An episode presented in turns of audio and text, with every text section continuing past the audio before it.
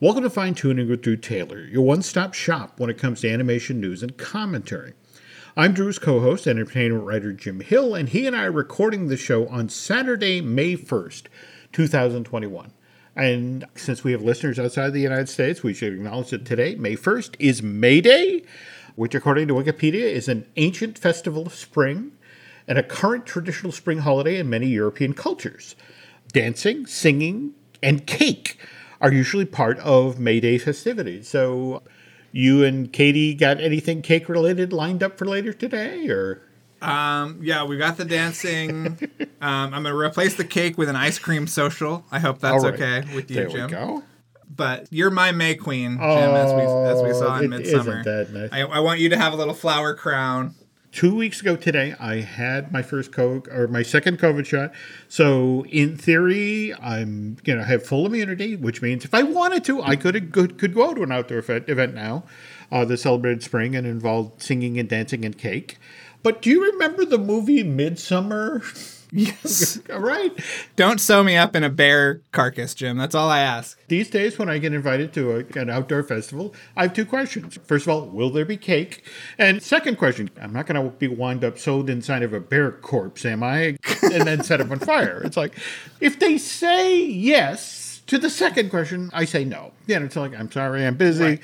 Actually, in regard to the cake question, if if they say cake, there is a follow up question: Will it be angel food cake? Because if it, it is, that's an O2. Angel food cake is basically that pink insulation that you find up in the attic masquerading as food. Terrible. You know, in fact, I have a theory they call it angel food cake in an ironic way because it's the only form of cake served in hell. I could be wrong. Listen, Jim, have you tried airplane food? All right. Anyway, the news portion of today's show is brought to you by Storybook Destinations, trusted travel partner of the Jim Hill Media Podcast Network. For a worry-free travel experience, please book online at storybookdestinations.com. So, what were the big stories this week? Would you consider the Bedrock announcement big, or yeah, I mean, if you were looking at Twitter, Jim, it was big because everyone had an opinion on this. Uh, Elizabeth Banks, who's going to be voicing the adult Pebbles in the show as well as executive producing, but she's had a deal in place with Warner Animation for a while now, right? Yeah, from what I understand, this is a, and I think that they have worked on several versions mm-hmm. of this before.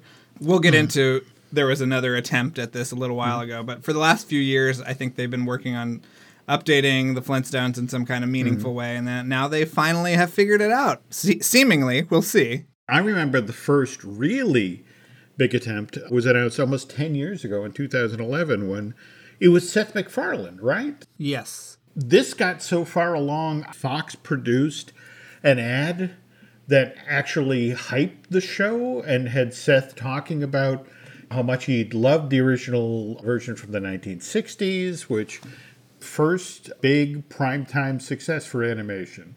Debuted September of 1960 and then ran f- for six seasons. There's, there's 166 episodes of this stuff. And how many cigarette commercials in there too? Yes, that's that's the other thing. It was a different time, folks. Yes, you know, if you watch the ad that you're referring to, it's kind of a twofer because it's Fred and Barney smoking. I want to say Pall Malls, but it's also they've tricked their wives into like doing the yard work, and it's like wow, Yes. offensive in two ways. Holy cow! So this project gets announced in, in 2011. It's going to be a take on the Flintstones that's in the Seth MacFarlane roundhouse kind of thing, much in the style of Family Guy or American Dad. I guess Kevin Reilly, who was the head of Fox at the time, they hand him the pilot script, and Kevin's quoted as saying, I liked it, but I didn't love it. Supposedly, Fox is paying Turner because they bought the whole Hanna-Barbera film library and you know, the rights to the characters back in October of 1991. But they're paying this huge licensing fee to Turner. Basically, the attitude with Fox is a Family guy sized audience isn't going to cut it. Need the show to appeal to adults and kids, and that wasn't Seth's vision for this. And so the project basically dies at that point. So that's what's what's kind of interesting with what Elizabeth is doing here, because here's the bullet points for the show that Bedrock will follow the Flintstone family two decades after the original animated series, with Fred on the brink of retirement and 20 something Pebbles embarking on her own career. As the Stone Age gives way to a bright and or a shiny and enlightened new Bronze Age, the residents of Bedrock will find this evolution harder than a swing from Bam Bam's club. Wow, that's going to make me tune in right now. Doesn't it sound a little bit like Early Man Yes, yes, it does. without the soccer? Yeah, I mean, well, and the Aardman charm. I'm old enough to remember when they made their first attempt at building a show around Pebbles. Have Have you ever seen the Pebbles and Bam Bam show from? I want to say seventy one. I'm sure I did when when Cartoon Network was only 70s Hanna Barbera Mm-hmm. shows when that started. I'm sure you remember that era. Yeah, yeah. I want to say there were only 16 episodes of this produced. It was done for Saturday morning, and the original voice for the teenaged Pebbles Flintstone was Sally Struthers. And she started work on the show because, again, you know, there's all that lead time for animation. And in the middle of production, she gets hired to play Gloria Stivic in All in the Family, which launches January of, of 71. So she's already recorded the dialogue for the, the Pebbles and Bam Bam show, but she's now doing the live action thing. And All in the Family becomes this hit, and she's no longer available. For season two, they kind of reinvent the show because one of the main complaints about the Pebble and Bam Bam show was not enough Fred, not enough Barney. So they reinvented as the Flintstones Comedy Hour. And they produced a couple new episodes of the Pebbles and Bam Bam thing, but they cut that in with bits and pieces with Fred and Barney. And This sounds like that episode of The Simpsons where they do all the different spin-offs. yes, yes, yes, and almost as entertaining. Let's say this much though: that Bedrock. The pilot is being written by Lindsay Kearns, who worked on Jurassic World, Camp Cretaceous, and DC Superhero Hero Girls, which is a lot of fun. So, you know, it's Elizabeth Banks, so I guess we're going to have to give this a, a chance. This, I, I guess, last year was the 60th anniversary of the launch of the Flintstones. Have you seen some of the stuff that, that has been done for the 60th anniversary? No, I mean I know that there there is some kind of concerted. I think there might be even a larger Hanna Barbera consumer products initiative, but I have not seen any of it out in the wild. But I think you well, have. Right? yes, I was was at my local Target and was peering into the dairy case at the International Coffee's Fruity Pebbles flavored creamer and the Cocoa Pebbles flavored creamer. There's also the Crooked Hammock Brewery of Delaware. They produced a Fruity Pebbles flavored beer. And there's also, in honor of this birthday celebration, I guess they're it, the Post, the folks who actually make the Fruity Pebbles and Cocoa Pebbles cereal, have just put out a flavor of birthday cake flavored Pebbles. So I'm old enough to have watched Flintstones in real time, and I, I kind of look forward to what Bedrock is, but at the same time, it's stop with the fruity for Pebbles crap flavored stuff. I'm, I'm, I'm begging you. All right, beyond that, let's talk about Vivo, the trailer that just dropped. What did you think? I mean, it was that was a teaser, if anything. You actually, if you watch the the Netflix summer movie preview, you can see a couple more shots there Okay. of Vivo um, in action. But I mean, it looks great. Did this arrive deliberately in sort of the same window as Mitchell's and the Machines? Yes, I believe so. I mean, they made the announcement, and then there was a teaser the next Okay. day. So yeah, I think this is all part of a concerted effort because you know they also have Wish Dragon coming out in Yes. June. In fact, so if the, the schedule had held and Vivo had gone out theatrically, it would have be it would have been out in theaters next month on June fourth, right? And yes, and now we don't exactly know when Vivo is coming out because, as you just mentioned, Wish Dragon is June 11th. We have America, the motion picture, is showing up on uh, Netflix on June 30th, and then finally, Troll Hunters: Rise of Titans is July 21st. But Vivo is to be released at a date to be named later, right? Or yeah, it's summer 2021, but we don't know. Yeah, looks charming as hell. And the folks at Sony found a new animal. This is a kinkajou, the honey bear. I feel like we when we were at that thing at Animal Kingdom, we met a kinkajou. I think that's entirely possible. We Yeah. may have fed it grapes, but either way, yes, you were talking about how Vivo started off life at DreamWorks. yes. You and I both are intimately aware of this kind of purge that happened at DreamWorks, where it was Vivo, it was Me and My Shadow, it was Kevin Lima's Monkeys of Mumbai, which I Jim, I hope you saved all that. I did. I did. content from him. Okay, okay, good. Yeah, there were a bunch of movie. The movie that that that Australian movie that ended up becoming that Larkin? short. I mean, it was it was a bloodbath over there, and this is this is one that amazingly they let Mm-hmm. escape, and um, it went across the street to or across town really to Sony Mm-hmm. Yeah. And was made, which is great. I mean, it's really very heartening. I think the story. Vivo was set up at Sony in December 2016. So, in theory, that means it was worked on earlier at DreamWorks. I I guess we're going to have to work on finding out how earlier. But when you look at what uh, Disney and, and Lin Manuel Miranda, uh, he's doing the music for Encanto, which is coming out in November of this year. He's also working with Alan Menken on The Little Mermaid. Has that officially started back up again? Yes, I think it started in fe- in February. Yeah. but no word on theatrical release 2022 2023 Yeah, I'm sure. It, Twenty. You know how long they take on those. Oh, I get that. I get that. Twenty-two at the earliest. Yeah. but but here's the thing of the, the, the disney lin manuel miranda story that fascinates me he gets signed to work on Mo- moana he's hired in march of 2014 but at this point we are still 11 months away from hamilton even debuting off broadway let alone you know when it becomes this white hot hit and moves to the richard rodgers in august of that year and then becomes this impossible ticket to get but Disney hires Lin Manuel on the basis of In the Heights, right? And that did off Broadway in 2007. It arrives on Broadway in 2008. It's nominated for 13 Tonys. It wins four, including Best Musical that year. Then it closes in, in January of 2011. You know, it, it, it's just under 1,200 performances but it's not a you know certainly not a lion king or a beauty and the beast the sort of huge hit that disney recognizes as- as a, a smash on broadway so when they hire him he's still the in the heights guy they love the fact that they got lucky they hired this guy who as he was writing songs from moana suddenly became the man who gave us hamilton in fact can you talk about when you were working at disney and you got to see moana work in progress oh yeah, all all the parts were sung by people working on Moana. So Phillipa Soo, Leslie Odom Jr., all of those amazing performers because he was you know knee deep in Hamilton, and he just said, okay, I'm just gonna get the cast to record all of this stuff, and I think some of that stuff wound up on like an expanded um,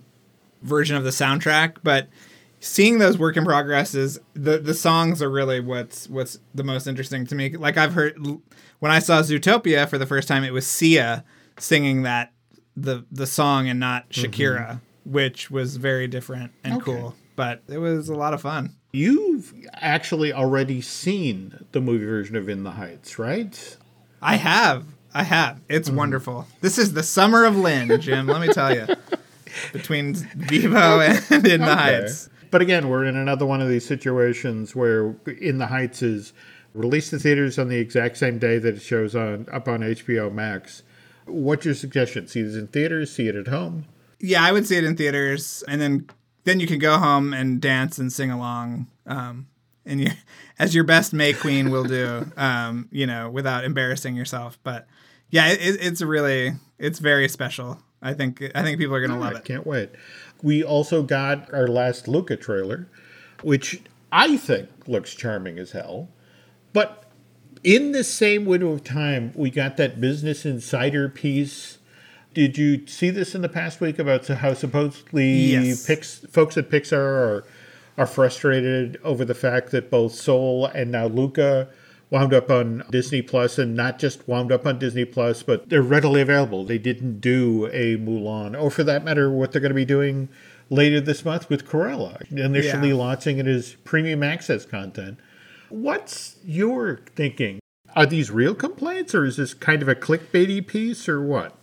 I mean, I liked that article, but it was like Pete Docter was upset that it wasn't on wasn't theatrical where he's been very open about that fact. But he also admitted that his thinking was sort of old school and he needed to embrace you know the challenges. And there are so many other factors to all of this that they didn't get into then. Like you and I both know the um the kind of crush of consumer product stuff is a huge concern and liability when it comes to getting these things out and there aren't really any huge movies coming out on Disney Plus this summer. It wasn't like last year when all the theatrical movies got canceled and they just went to Disney Plus. Like there are things that just is not a reality this year. So they I think they needed a little juice and I think it makes perfect sense and you know what if you want to see it in theaters, you can go to the El Cap, I'm sure, for its Oscar qualifying run, but Yep. you know, I also feel like you're not getting paid any less to make this movie on Disney Plus, right? Like, what are you complaining about? I get about? that. But I do. What do I, I know, do. Jim?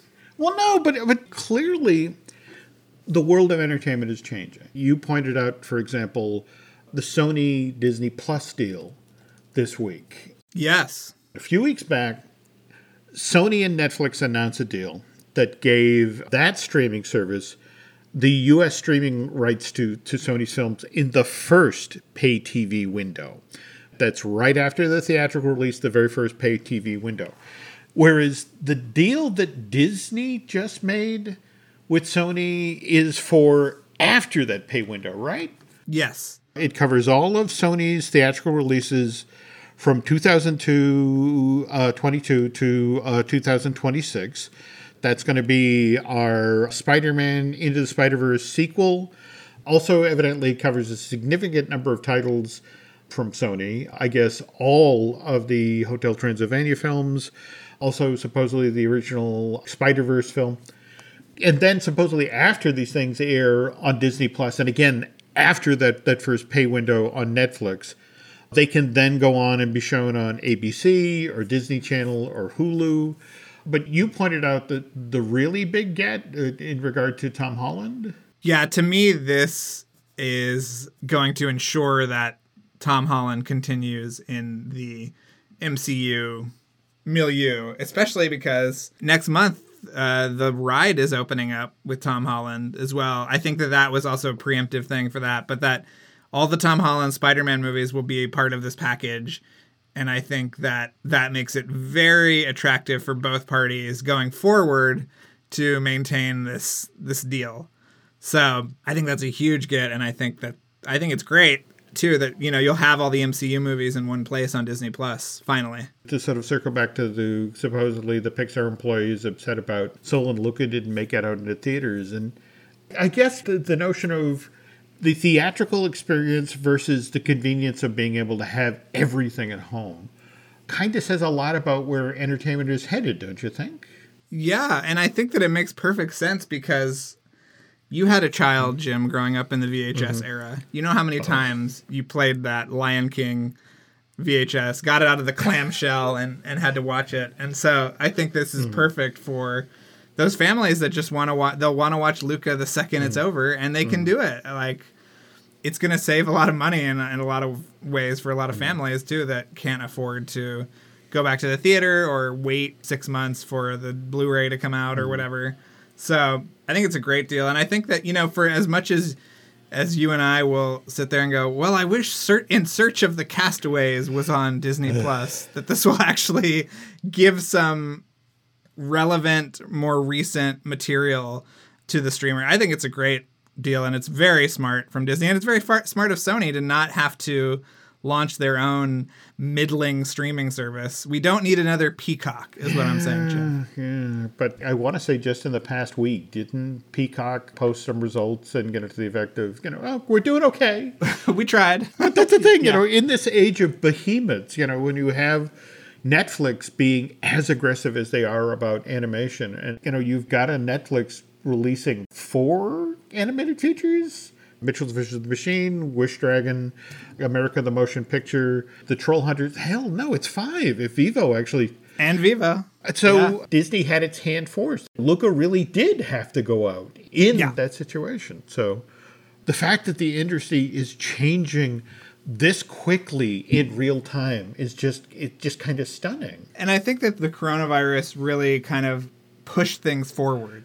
That maybe this wouldn't have come as naturally so mm-hmm. quickly, but the fact that it was the only option for the last 14 months, I think it has fundamentally changed the the approach that consumers mm-hmm. have with their streaming services and uh, theatrical. You know, I mean, it seems like it seems like people went out to the theater and saw Godzilla versus mm-hmm. Kong, which is mm-hmm. great.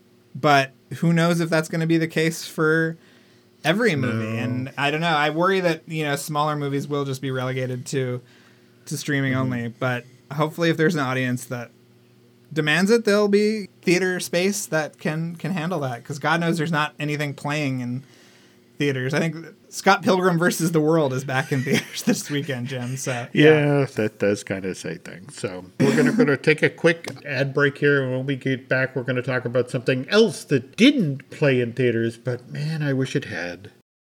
Did you get the chance to watch the sort of the reveal of everything that's going into the Disney Wish, the new Disney cruise ship?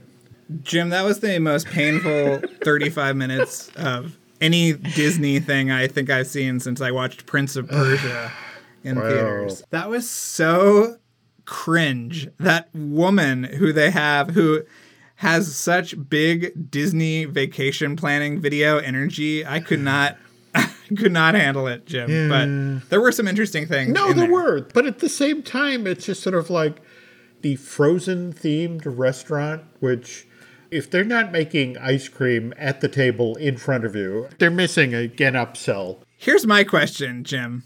You have to go to these restaurants at least twice during most of your trip. It depends on if you're doing a three and four day cruise, that there are just enough variety that you don't necessarily have to repeat yourself. But yeah, if you are one of these people who does a seven days cruise, yep, you're going back to see Anna and Elsa, you know, at least at least twice. Yeah, so I mean, that was what somebody was saying. Like, first night on the Marvel restaurant, some 18 year old kid is dressed as Tony Stark flying around. And then the next night, are they just showing scenes from Endgame or something? You know, it's like, this can't be the same experience twice. I don't know. This ship seems like every Disney cruise, but way more annoying, is what my uh, takeaway was. Like, who wanted two restaurants themed after two different characters from the live action Beauty and the Beast, Jim. I don't know. Mm. Maybe that's not something I ever thought about, but whatever. We went to dinner in I forget which one of the restaurants it, it was, but it was Pirate Night. We were across from this this family where they're enjoying themselves. They're pirate night, but they they have a five year old boy who will not sit down and is running around the table in his pirate garb, stabbing everybody at the table. And when he ran out of his family members, he began stabbing people at our table. It's a plastic sword, but it's just one of these things where it's like I, I am so enjoying this dining experience. I am so glad I, I came on this boat. There is something to be said, Jim, for going with your family just so that you have enough people to have your own There table. go. So that you're not with a bunch of There you go. weirdos every night. But you brought up that, you know, at least for animation fans, what makes, you know, what they revealed for The Wish interesting was the Aquamouse. I, I guess the, the, the now the wa- this ship's water coaster.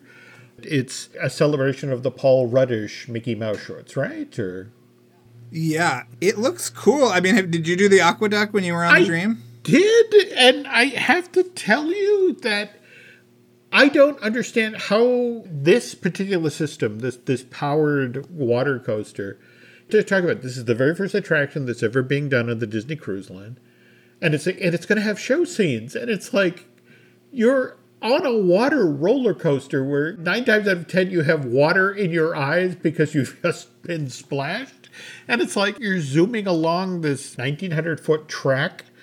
How is it you are actually going to take in show scenes? It also looked like there there was like a new mm-hmm. short being developed that has this storyline or something. Did you get that out of it too? Yeah, I mean, anytime we get new Mickey Mouse stuff from Paul Rudish, I'm a happy guy. Speaking of which, did you see the shots coming out of Disneyland for the- the opening that was done for, for Southern California? Yes, I did. The Mickey and Minnie's Runaway Railway building looming up behind Toontown and, and how at least they're addressing it at this point in the, the, construction? Yes, I thought that was genius. It's a giant sign that says, "No, this is not a giant show building." Something, something. effect. Yeah.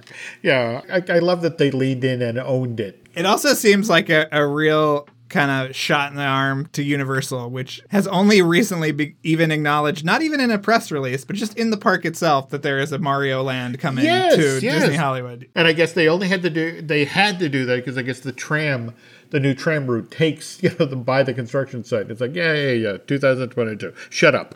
Come back later. You know we'll we'll talk about that then. So to get to the feature this week, and this keys off of something that showed up on on, on Twitter. In fact, it, it was Dirk Blocker from Brooklyn 99 who who posted these images. And do you want to describe what he he shared? Well, he shared two images of him and a bunch of other actors dressed up as characters from Gary Larson's comic strip, The Far Side.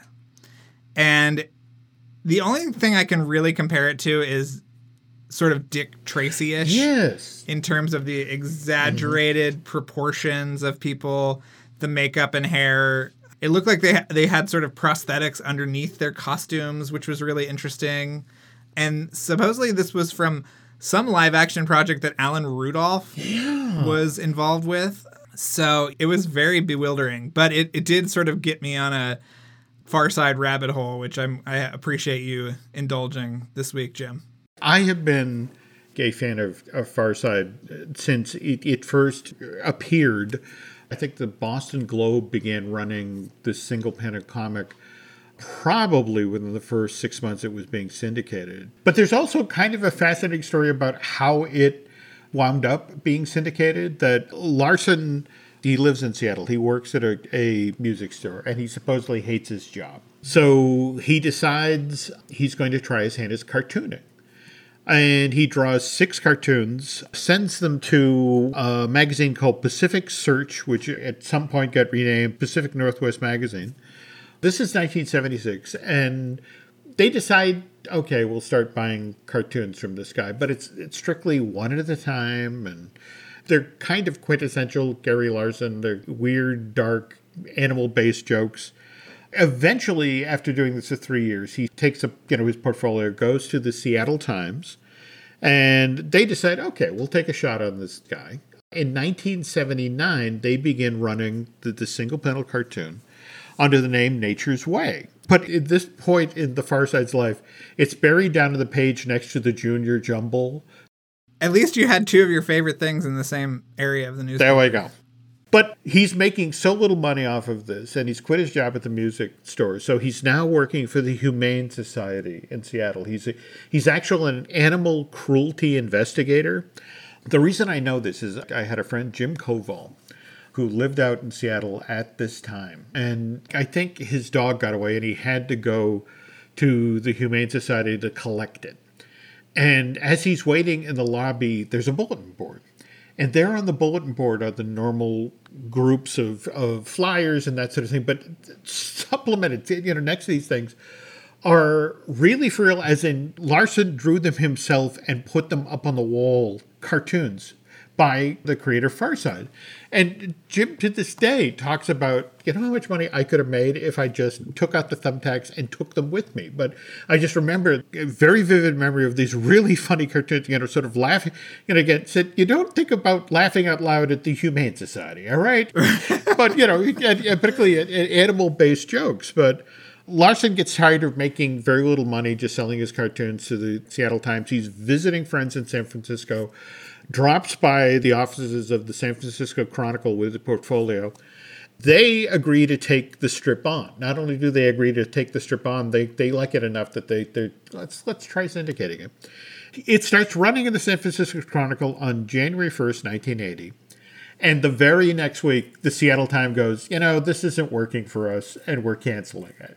So honestly, if he hadn't gone to the Chronicle when he did, the success we know today never would have happened. Wow. Anyway, eventually the strip runs in 1900 newspapers around the country. And are, are there even 1900 papers left in the United States at this point? It's published in 17 different languages. By the time he opts to retire in uh, January of 1995. Larson has produced 4,337 individual Far Side strips. Very first book, a collection of these things, which I proudly own a copy of, was published back in 1982. There have since been 23 collected editions of The Far Side with over 45 million copies sold. I think I missed out on getting the collected Far Side when they did the hardcover a few years back, though Yeah. that may have been a smart move on my part because he revived the strip in 2019. He announced that the, a whole new generation of Far Side in mid 2019, and I guess started publishing new cartoons on the website in July of last year. oh, I didn't know that. Yeah. When we finish here, head on over to farside.com and check out some of the new stuff. But we're here to talk about Gary Larson's Tales from the Far Side. Because uh, did you find this on YouTube or how did, how did you come across it? I mean, I watched the original Halloween special as a very nerdy child who was already into this stuff. And I remember it vividly because it only aired once, I think, and then never saw yeah, it uh, again. 1994 on CBS, October 26, 1994. Did they pair it with the Peanuts Halloween special? Uh, it's a Great Pumpkin? I don't remember what I don't remember what that night Mm-hmm. was, but I remember as a young lad being tickled pink, Jim, by this. I thought it was so funny. But as they're making this, everyone's like, oh, you know, this is so much fun. We got to make another one of these. But then, January 1st, 1995, Larson very abruptly shuts down the strip. He wants to retire. And remember, this was during that period where what? Berkeley Breathed shut down Bloom County, and the gentleman behind Oh yes, Calvin and yes. Hobbes. One of the reasons these three all walked away from doing strips is they pointed to Peanuts. That sometimes the strip goes on too long and it, it loses what made it appeal. They couldn't point to Family Well, Circus. Good you know, but, but that's it. the thing for me. What, what was fascinating was when Charles Schulz himself decided to shut down Peanuts, and didn't the last Peanuts strip run on the day Charles Schulz died? Was this amazing story the day you know the final Peanut strip airs, and Charles Schulz passes away the night before. So Gary Larson shuts down The Far Side in January of 1995, but they've already started work on Tales of the from the Far Side 2. And I guess to circle back to you, young Drew Taylor, seated in front of the television watching Tales from the Far Side, because judging by the ratings, you may have been the only person who watched this in real time, Drew. Right. Because when I guess they took the finished show back to CBS, it's like they looked at the ratings of the first one and said, yeah, we're good. They then couldn't find a network in America who was willing to take the show on. So when it does finally air in 97 and again we're, we're now two years after the, sh- the strip is shut down the only network that was willing to air it was the bbc and they only aired it in the uk and these days the only way you can get to see it is if you actually go to the official farside website and i guess they, they have it available in dvd at this point They used to have it on uh, DVD. Now it's not there, but it's on Okay. YouTube. So all right, yeah. because I didn't get to see this when it was broadcast on CBS. I want to say Spike and Mike showed it as part of their outrageous animation festival because I know it supposedly was awarded the grand prize at Annecy in the '90s. Was there any particular part of the special that jumped out at you that did you get a, get are anxious to circle back to, or Well, I mean, there was this as a Texan living in Texas at the time. There was one moment. I don't know if you remember this, Jim, where it was like how to tell an alien in Texas, and it was a bunch of cowboys sitting around a fire, and they said the stars at night are big and bright, and he clapped one extra time, and all the rest of the cowboys shot the one cowboy. that was the alien. so that is one that I vividly remember. Yeah. Yeah, that's the level of humor though that we were working with on this story. Okay, well, all right. I know what I'm going to go watch as soon as we finish recording here. Or for that matter, I, I know what I'm going to go listen to as soon as we finish recording here. And that is the 150th episode of Light the Fuse. Is that right? It's right, Jim. It's uh, It's like this show, a sad devotion. Uh, No, that I have had. no, I know. I, I, I, again, you, you, you have delivered so many great behind the scenes stories. Uh, and in fact, isn't for the 150th, aren't you bringing back Paul Hirsch, who is like, Yes, we got Paul Hirsch. This is the return of Paul Hirsch. Yep. So I think in this episode he actually reads aloud a chapter that didn't make it into his autobiography. Oh, so you're gonna want to listen to that. cool. And we've got a cool new logo that was designed by the guys that made the logos for the past couple of movies. yeah. absolutely killer.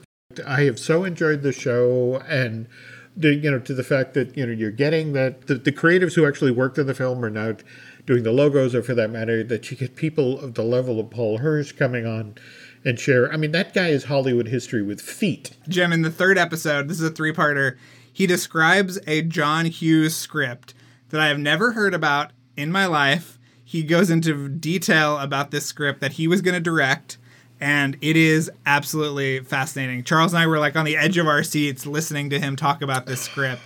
Um, really, really fascinating Uh, stuff. seriously, folks, if if you if you are not listening to Light the Fuse already, and, and again, the upside is there's 150 shows now that this is definitely binge worthy stuff. Please go check it out. You're you're missing out on a great great show. Outside of the street, we got stuff too. Disney Dish with Len Testa, Marvel Us Disney with Aaron Adams. Just did a brand new Universal Giant, and Dustin Fuse and I will be knocking another one of those out shortly. Tell you what, folks, if you could head over to Bandcamp and subscribe, that would be helpful. You can find us on Twitter and Instagram as Jim Hill Media, and on Facebook at Jim Hill Media News. Thanks for listening, and Drew and I will be back soon.